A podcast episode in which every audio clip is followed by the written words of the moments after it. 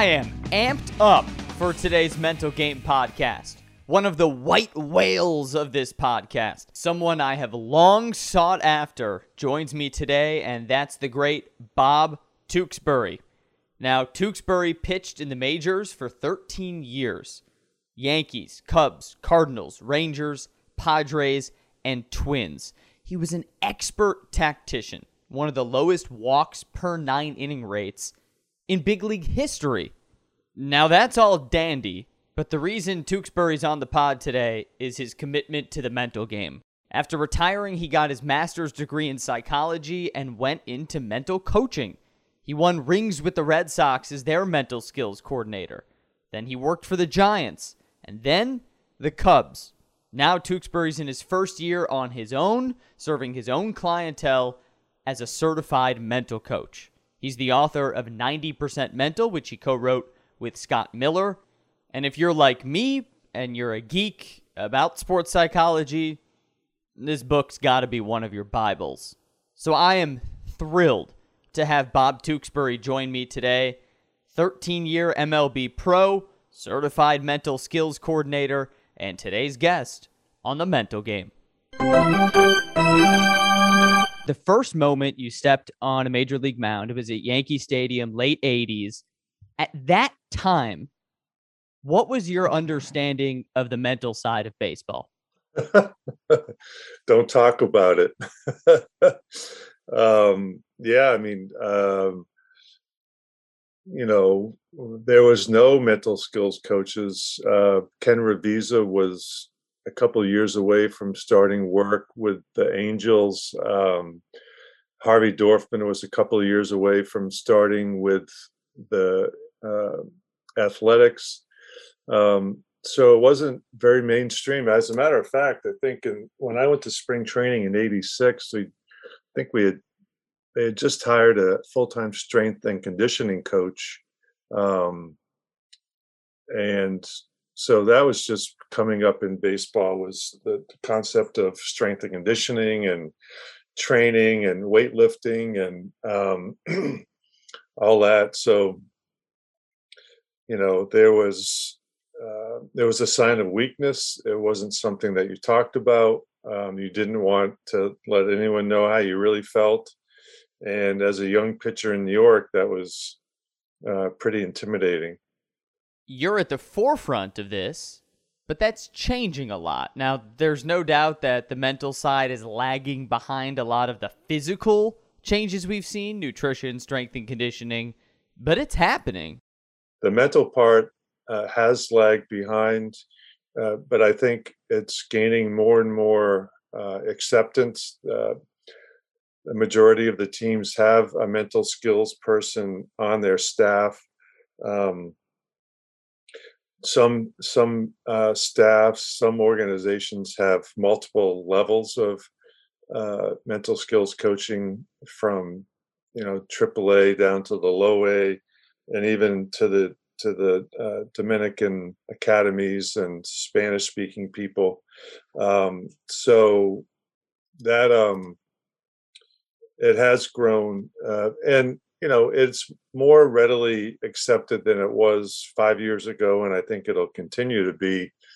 However, I, I do think that um, there's still uh, some hesitancy from some players to really open up because you know in essence you still work you're an employee of the team and i think that that can be a barrier some players are not comfortable with. You bring up going through things. What's the difference between the mental skills coaching and dealing with mental health struggles that players might be going through? Mm, good question. Um, well, uh, mental skills coaches, uh, for the most part, are not licensed practitioners you know we, we are, are, applied we work in applied sports psychology uh, we have a master's degree in some level of performance psychology uh, some are trained uh, accredited as consultants through uh, the applied association of sports psychologists asp um, with the Certified Mental Performance Coach certificate. So, you know, we don't treat or diagnose. And so when you say mental skills, we're talking about applied work with players to enhance performance, to deal with confidence, uh, controlling distractions, um, you know, goal setting, taking one pitch at a time, whatever it may be. Uh, mental health issues are, uh, you know, in my view, more clinical. Uh, anxiety, depression, um, to the degree in which they need to see someone who's licensed or practicing psychologist. Um, so I think that there's a difference, and I think how mental skills coaches can be helpful is to you know and what we must do is make proper referrals to uh, the the appropriate uh, licensed doctor in the event that you know we have you know if i met with a player that seemed really depressed or very anxious i would ask the player you know look you seem like you have some underlying stuff here that i'm not trained to handle. Uh, would you mind if i get you in touch with dr smith to help you talk about this? Almost always they say no um, but that's the, the, referral basis of our work to the trained uh, people is is really important. They almost always say no. They almost always say they don't mind. Oh, oh, okay. I, yeah. I thought you were saying no, no to the no. referral. No, I said, do you mind if mm-hmm. I give your name? And they almost always say, no, I don't mind. I'm going to treat this podcast sort of like you treat your book. 90% mental, which anyone listening to this podcast because they are a sports fan who's interested in psychology and the mental side of baseball, I mean, this has got to be your Bible right here. Mm. You weave your career and psychological concepts really well throughout this book. So I'm going to hit you back with the career. I asked you about the first time you stepped on the mound. A big flashpoint for you, as you write about, was 1990 you almost threw a perfect game. Mm-hmm. Keyword almost. Mm-hmm. And it mm-hmm. affected you and affected your outlook. Mm-hmm. Can you mm-hmm. describe that day for me? Yeah. Well, I, first I have to say that, you know, I did not write this book alone. The co-writer, Scott Miller, uh, formerly of the Bleacher Report, and he just a terrific writer. He's the one with the the who did the weaving and did a great job of telling my story um, so I, I got to give him a lot of credit for that. Yeah, the that day was uh, August, um, mid August, 1990. Uh, I had just, uh, well, I really, um, I was just establishing myself in the big leagues. I, the season started with a lockout from the owners. Um, the start of the season had expanded rosters, which changed after a short time when the season got underway. I was on that expanded roster and pitched a little bit, got sent back to um, AAA, and it was pretty discouraged about where I was. Um, and then I got a phone call, uh, and Ted Simmons um, the farm director, now Hall of Famer, um,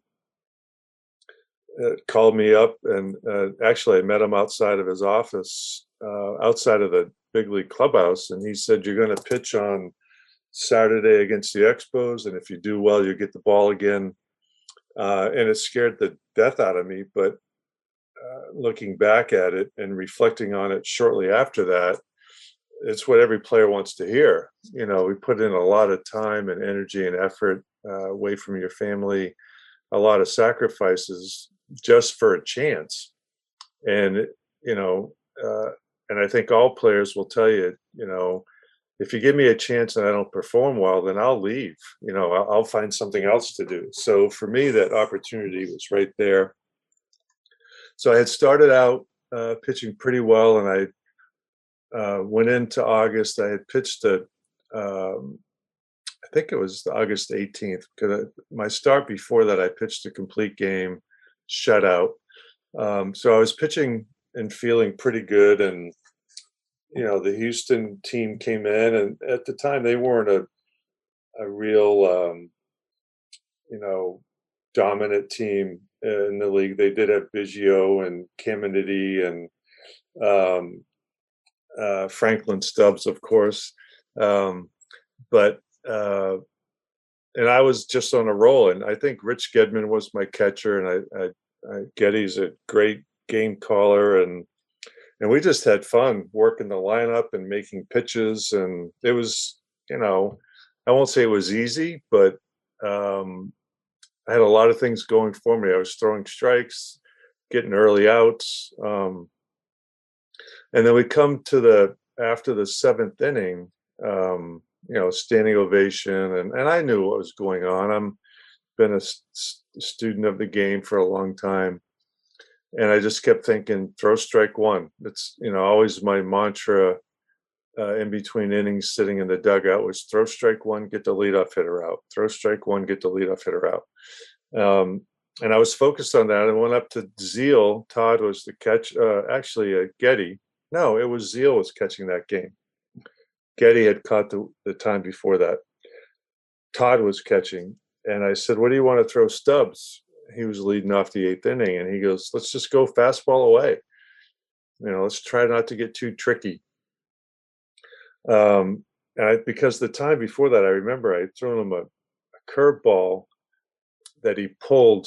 Um, he was out in front of it a little bit, but he was kind of looking for it. I felt, and um, so I go fastball away is it. So I threw it, and I, it was a little bit up, um, but Vince Coleman was playing left, and he had shifted a little bit to to the alley, uh, and he couldn't have caught it anyway. I don't think, and it bounced in for a ground rule double, and I had the the mix of emotion of, you know, a little bit of relief because of the magnitude of carrying this to the ninth inning. You know, um, it was a mix of relief and disappointment all in one. Really strange emotion because, you know, you don't know if you're ever going to get to that uh, position far that far in the game again. And I get the next um, four hitters out. Oh, I get the next six hitters out, and ended up with a one hit shutout. And so at the time, I, I think, like I say in the book, I was really more concerned with staying in the big leagues than trying to pitch a perfect game. And I think if that game had happened five years later, my view on that inning would have been different.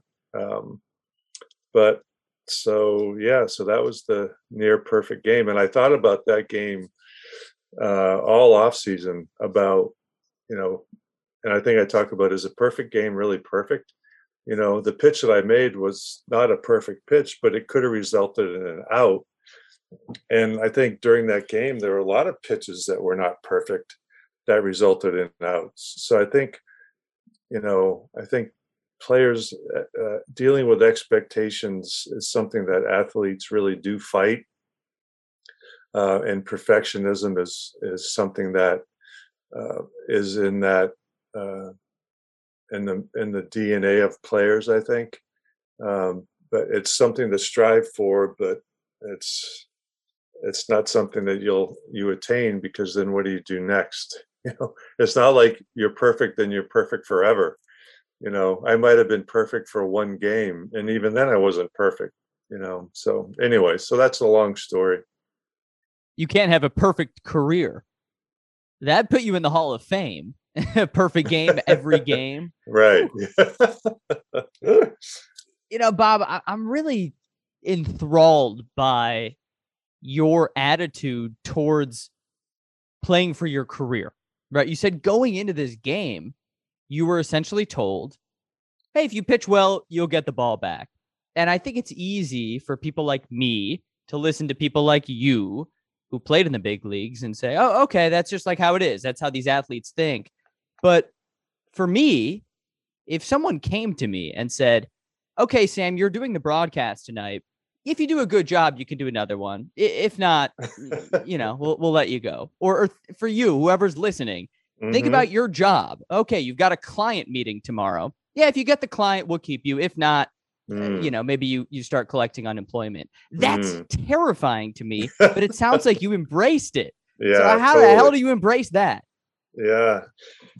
Well, like I said, I, I think, you know, at that point I was 30 years old. Um, wow, it was 30 years ago. That's crazy.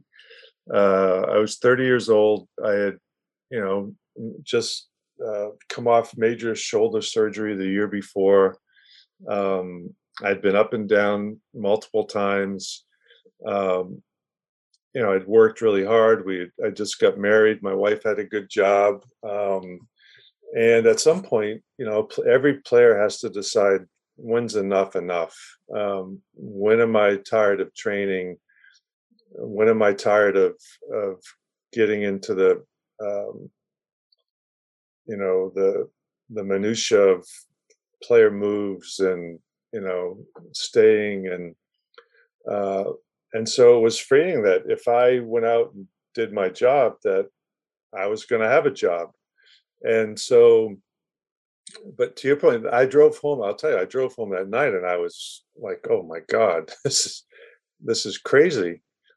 But then I grasped it uh, as an opportunity that I could control uh, so many things as you know and even after the ball leaves my hand um, it's out of my not what happens is out of my control but i can i could control my preparation i can control my thoughts i can control my uh, sequences the best i could. So within within what i could do i felt really confident about uh, so when I, when that day for that game came against the expos I was totally ready, and I was actually I gave up three runs I think in the fifth or sixth inning, um, and we scored. I think I got the win, but I remember thinking, okay, at least I pitched into the seventh inning and gave up three runs, so I knew that I'd get another start, and I did, and I pitched into the seventh inning again. So I just, if I had gone out and pitched poorly that first time, I don't know if I would have not had a job uh, right away, but I know the pressure to pitch that second game would have been really intense. Whereas the first game kind of gave me a mulligan. It's like it's like taking a test, and you know you get off to a good start uh, with your grade, and you can you get a little bit of a leeway to have a bad grade. But well, I yeah, so that's kind of what I did. I was uh, it was really a, a scary feeling, but a good one. And um, yeah, it's a moment that I won't forget for sure. You talk about the test uh, that takes me back to high school when you're taking a hard class and you get the test and the first three questions you have no freaking idea mm. and it's just like oh man here now it's an uphill go. climb i mean what you're talking yeah. about is the opposite but i just had a little flashback there so minute to recover. well, you did graduate. That's good. I did. I did. And I'm still here standing or sitting and talking to you. And I've got your book right here. And something that was really fascinating to me is the audio tracks that you had Anthony Rizzo listen to. And I know mm-hmm. many other players, but in the book, you focus on Rizzo. I'm here in Chicago, so I know a lot of listeners are Rizzo fans, mm-hmm. which is mm-hmm. why I want to zone in on him here because you talk in the audio track that you have him listen to about outcome goals and process goals. And that's mm-hmm. what I'm hearing from you a lot here talking about your perfect game. It's being focused on the process because if you're focused on the outcome, well, that's just in baseball is a crapshoot. So what do you mean when you talk about those goals? Yeah, you'll you'll be miserable. Well, you know, um, look, players want to hit 300 that's the goal, right? Players want to have an ERA of under three. They can't control that. You know, um, it was interesting. I saw someone tweeted out something the other day that um, Rick Reuschel, who won gold, who won a number of Gold Gloves, um, it wasn't uh, something about the, you know, Jim Palmer won X amount of games and Cy Young awards because when he started pitching, he had you know people that won Gold Gloves behind him. Rick Reuschel pitched on teams that had no Gold Glove winners except for him. So you know, so the variables are how good a feeling team do you have? How many runs does the team score? Um, you know, um, for, for pitchers. So after the ball leaves my hand, it, it, could be an out, it could be a swing and a miss, it could be a ball, it could be a home run, it could be a foul ball. All I can do is throw the next pitch. Um, and you have to have the mindset to do that over and over and over again. Uh, certainly, you're trying to get outs, but what you're trying to do is make a quality pitch that leads to an out. Um, so, from that standpoint, the ERA is so subject on other variables.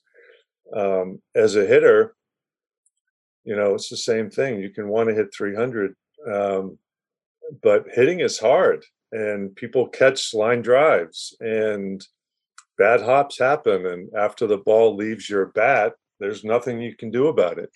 So that's why it all it comes down to, and that's the mental part, Sam. It comes down to preparation you know um, thinking about your strengths and weaknesses uh, sticking to your routine consistent routines lead to consistent performance um, letting go of expectations you know I, I, think that there's a lot of athletes uh, have used the word should like if i hit the ball hard i should get a hit. If i make a good pitch i should get them out.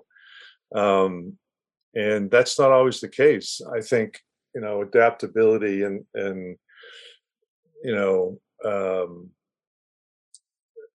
the the ability to be challenged uh, and and face baseball adversity, if you will, air quotes, um, is what separates the good players from the the great players. Is you know the, the great players.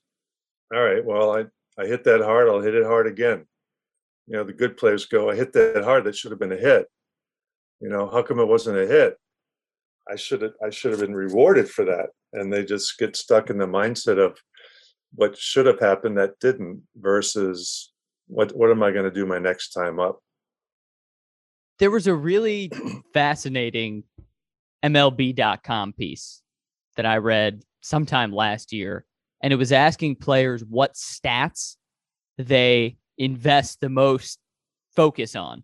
Mm. And for the hitters, it ranged from slugging percentage to WAR to you know some batting average. But one player, and I can't remember who it was, said exit velocity. Mm. Because that's something you can control, right? Your batting average is a crapshoot, but how mm-hmm. hard you hit the ball, you can control that. Now, where it ends up, not so much. But that was really interesting to me. And I'm, mm. I'm getting shades of that with what you're telling me. Yeah, and and I would say, you know, can you really control exit velocity because that is predicated on where you hit it on the bat, and that's predicated on your swing and the pitch that's being thrown. Um, yeah, I, I understand that the goal is to hit the ball hard, but uh, again, would you rather have the best exit velocity in baseball and bat 200, or would you rather have, you know, not worry about that and hit 325. so I choose the second. Yeah, the latter for sure. So hitting, you can't control the exit velocity, but pitching, you can control the velocity. Now, I'm going to take you to 1998, Bob, and use your words in 1998 to illustrate this point. Mm. But in a game against the Cardinals, you threw a 44 mile an hour pitch mm. to Mark McGwire. Mm-hmm. And after the game, you said, quote, I can't throw the ball by him, but I can throw it slower. yeah. I couldn't wait to face him. It was a thrill. Yeah, it's true. What do you remember about that? Yeah. Well, so the year before, he was with Oakland, I believe, and I was with the Twins, and Terry Steinbach was the catcher, and great guy, great catcher, great career. Um, and I shook, I shook a, a pitch away and wanted to come in, and I didn't get it in. And he, and Mark hit the cameraman in center field with the the home run ball. And so Steinbach, being the smartass that he is, he called timeout and came out and lifted up his mask and handed me the ball and said, "I guess you didn't get that in, did you?" and and um, so the next year he's marks with the Cardinals and we're having the player, you know, pitchers meeting, uh, and I said, "Look, I'm going to throw him to Eephus. I'm going to throw it. If I get the first two guys out of the inning, I'm going to throw him to Eephus." And he goes, "Yeah, let's do it." So that's what happened. I I don't think I've ever wanted to get the first two hitters out of the inning more uh, more badly than that because I really wanted to throw him to Eephus. And Mark had fun with it. He was a great sport. I actually I sent him over a, a note after because at the same time, I don't you can see it behind me now, but that see the painting of McGwire. Yep. Um, I did a painting, a lithograph painting that year. Uh, the audience cannot see that, but um, and it was to raise money for the Boys and Girls Club. And Mark signed uh, 100. We did 500 prints. Mark signed 100 of them, and this was around the time I sent him 100 prints asking him to sign this. The home run chase is going on and all that. So he was graciously signing these prints in and around all the home run stuff. And here I am throwing him, you know, Bugs Bunny curveballs. so I sent him over a note that just said, um, "Hey Mac, you know, uh, you know, I'm I just I hope you know I was just trying to get you out and have some fun. I wasn't trying to embarrass you in any way." And he actually wrote me a note back that I have framed up here. It says, Tewks, I loved it.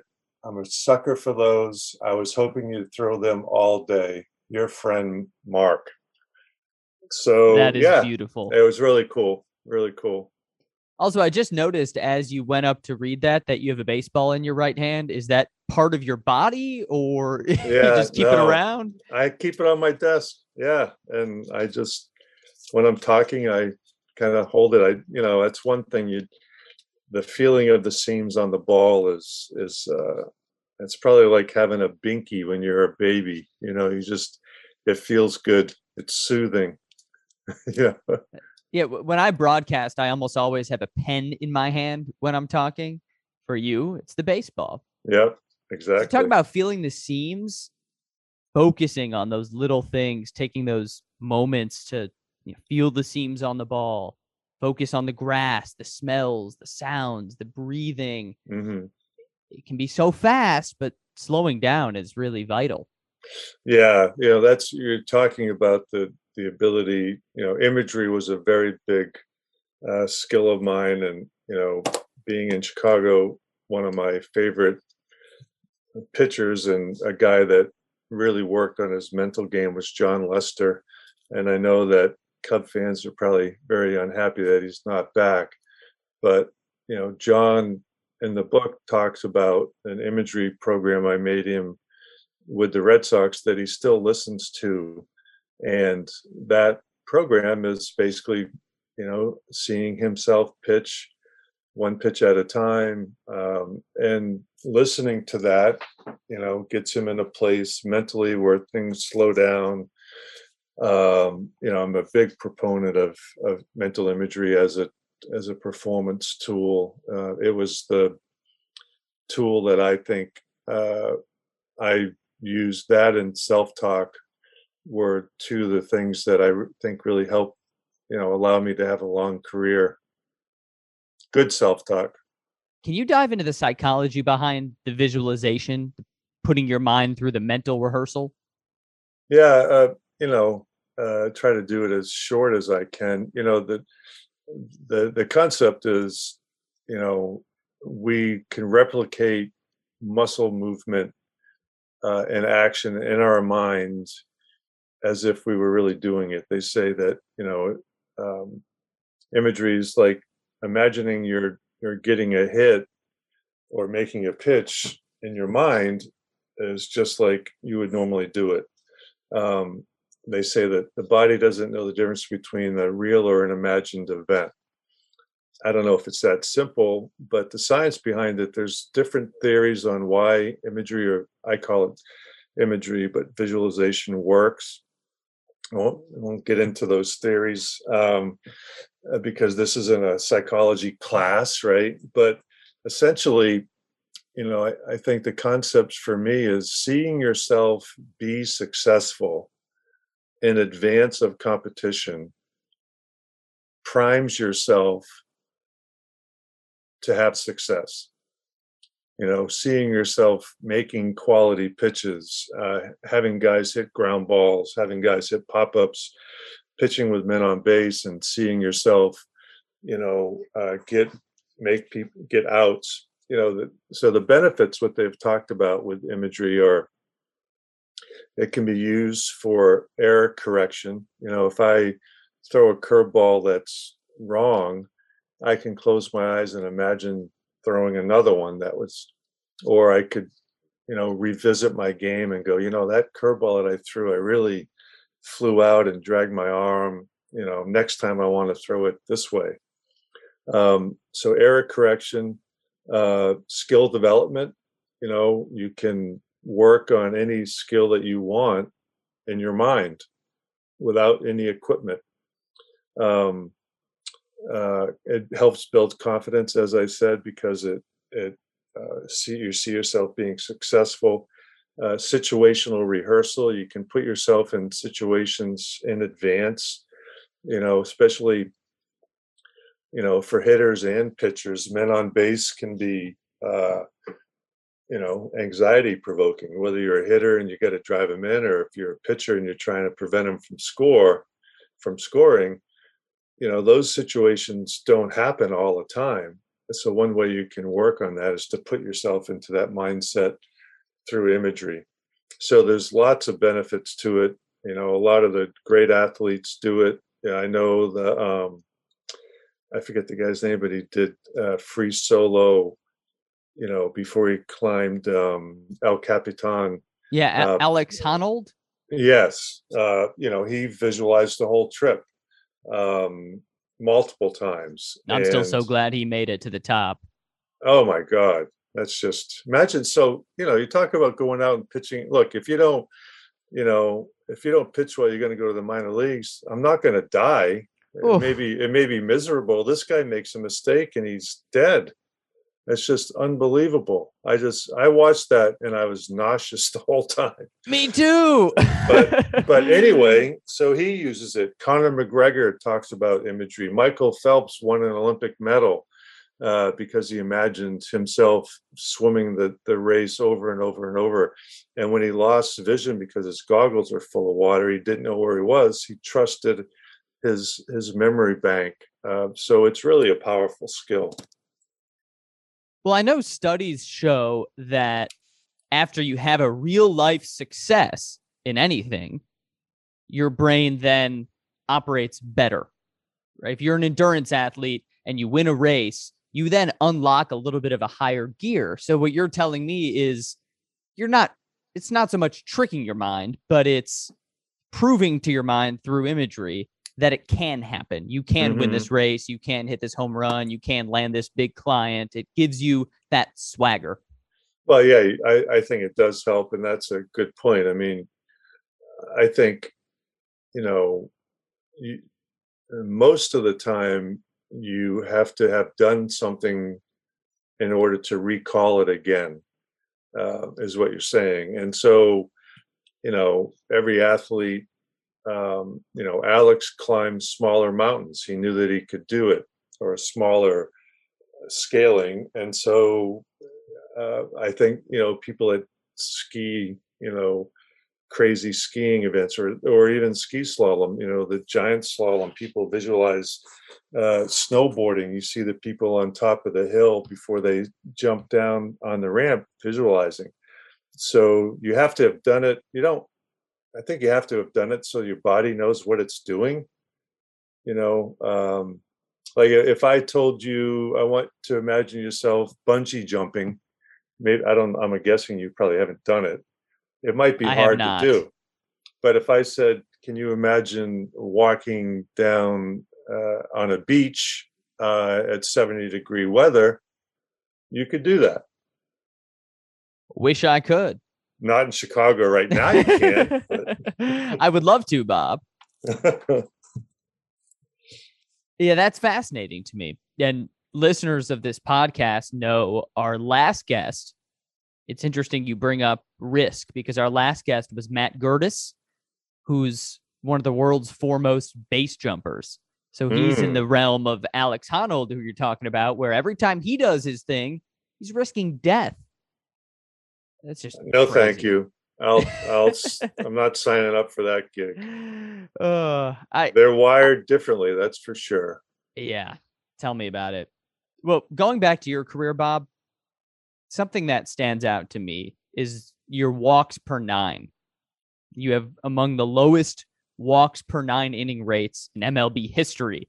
To mm-hmm. go back and look at some of the entertaining fellows who are in the same realm as you, you have to go back to early 1900s and some people with some really, really fun names. So if you're a baseball nerd, check it out. That's true. But Bob, you're among the leaders all time in this category. And mm-hmm. to me, that strikes me as very fitting because we talk about process goals and controlling the controllables and throwing strikes, throwing the ball down the middle, even if you don't put a lot of mustard on it, is something you can control. Mm-hmm. Absolutely. And that's, you know, I appreciate you bringing that up. I mean, it's not, people know strikeout pitchers or who pitched no hitters, but um, that was the only reason I was able to win 110 games in the big leagues is because I didn't beat myself. I didn't walk people. I'd give up a hit, but my thought was, you know, the guys that are playing behind me really like hitting more than fielding. So the sooner I can get them off the field, the happier they are. They can hit, number one. Number two, the, the only people that don't like fast games are the beer vendors, uh, you know, and the concession stands. Everyone else wants to get out of there. Um, and when you when you attack the strike zone, you put the hitter on the defensive. So even though I was throwing 85 miles an hour, because my approach was aggressive and the hitters, I was ahead in the count, the hitters got defensive and then I could have them hit my pitch. So I didn't I didn't go out to be the you know one of the best control pitchers uh, in MLB, but the process of my plan and pitching uh, led me to that, which is exactly what you're saying. So yeah, I I thought I saw somewhere that I had I pitched I pitched in more games than I had walks. Uh, someone told me the other day. Um, wow. Yeah, really? I had 292 walks, I think, and I pitched in over 300 games. So I had less walks than games pitched. you got to reprint this book and put that in there. I know. That's incredible. I, I, it took me a second to concept that to like mm-hmm. think about the ratios, but wow. Yeah, so that was you deserve cool. a, a, you deserve a bat pack. Yeah, a bat well, back pat. Say that ten pat. times fast. Well, uh, you know, along that, you know, I practiced this, Sam. You know, I used to throw. I grew up in the country. I'd throw rocks at trees and try to hit them. I'd I was throwing balls against the schoolyard wall. I'd, I'd make a strike zone and the against the schoolyard wall and pitch to it. Um, I was always practicing throwing it to a target, um, and that became a pretty pretty much a good skill to have when you start facing these hitters in the big leagues that are really good. 110 wins in the big leagues. And then after you retired, you got your master's in psychology and you became a very successful mental skills coach. You won championships with Boston, you went to San Francisco, you were with the Cubs, which a lot of listeners probably are smiling at. Mm. Why did you go into this?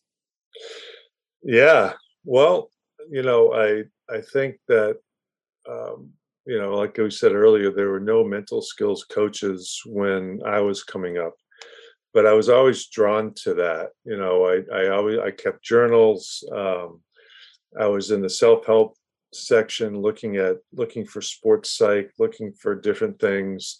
Uh, I read a lot of those books, and I practiced that stuff. You know, what I teach players now. I mean, the imagery stuff started when I was a kid. When Norman Vincent Peale, who's the father of positive psychology, um, you know was big into imagery and visualization if you can see it and believe it you can achieve it so i started practicing imagery in high school. Um, uh, and then learning how to control the little man, like I talk about in the book, is um, you know I had that I had that negative voice. I had to figure out a way to work around that, and so I developed something that worked for me, and that's what I teach the players. So, uh, but I had no idea what I was going to do. I knew that I was tired of being away from the family. My desire to be home was greater than my desire to play.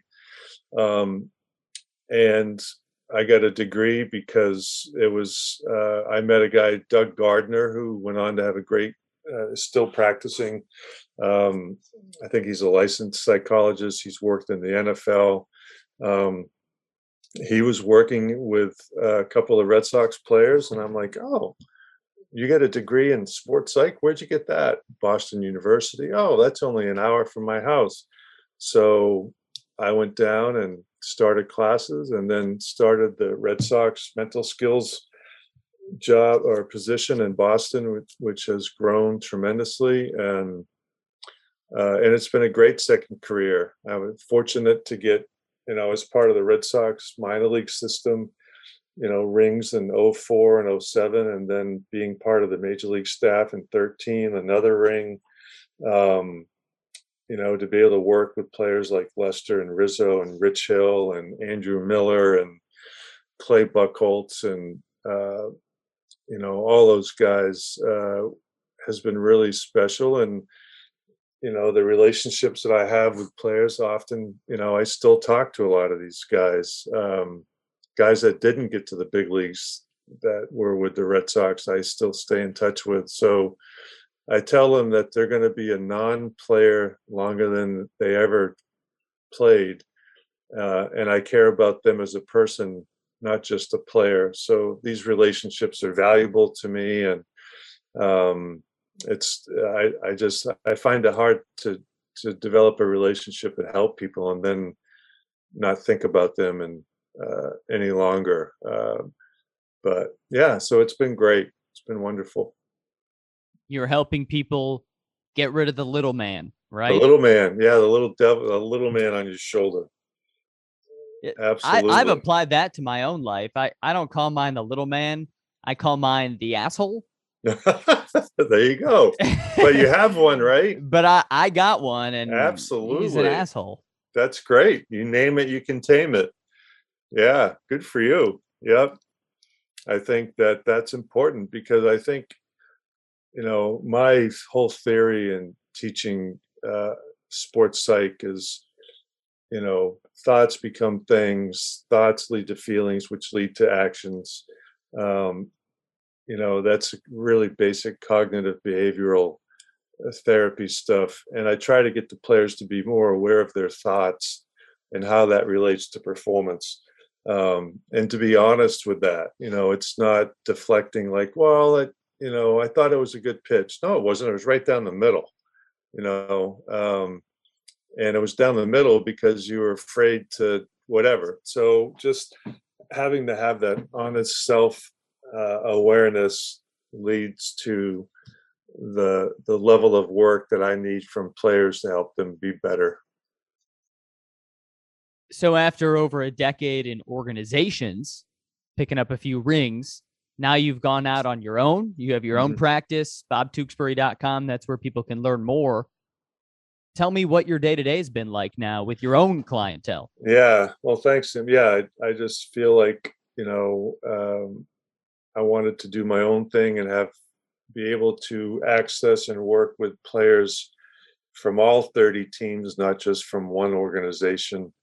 Um, it's been great. I've I've uh, the book has been a great conduit to clients. I've had uh, actually I had a, a figure skater uh, that is on the USA team um, that I've worked with this year. I've had uh, I have a couple pitchers on the 40 man roster. I have a couple minor league pitchers. I have high school prospects.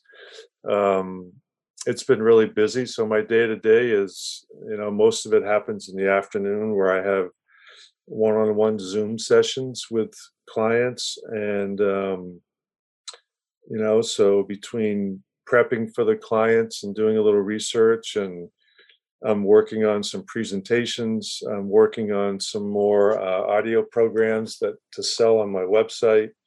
Um, I'm keeping very busy, and um, so it's good. You know, part of the difficulty in working for a team is there's a lot of standing around. You know, it, um, you know, it's not like the hitting coach where you go out and throw BP to everybody. You know, the mental skills coach may do a presentation once a week, and people only talk to you. You know, they don't only talk to you, but as far as working on issues, you know, uh, few and far between. And now I'm engaged with clients that uh, are engaged that want to be better, and I really feel like my time is uh, being utilized very well. So yeah, you can find me at the website. Um, I'm on Twitter at Bob underscore Tewksbury. I just started rereading the inner game of tennis, and I've been tweeting on that a little bit, which is a great book. Um, it is really good. I I, I want to just cut you off for a second because if you heard him say inner game of tennis and brushed it off because you don't play tennis, read it. I don't play tennis. I'm very bad at tennis, yet learned a lot of life lessons. Oh, it's wonderful book, and and Tim Gallwey wrote it in 1974, which before anyone was talking about sports psych and the stuff we're doing now. So he was definitely a pioneer. But yeah, so I'm excited to, of, to work with a variety of athletes, not just baseball players. I have a, a golfer uh, as well, and uh, it's very exciting, and it's something that you know I can do from my home. So I can be home with my wife of 32 years and um, just enjoy uh, enjoy day to day activities. I saw on your Twitter banner that you have a very cute dog, and I would like to hear more about this dog. oh, Mr. Higgins. Yeah. He is a uh, King Charles Cavalier Spaniel.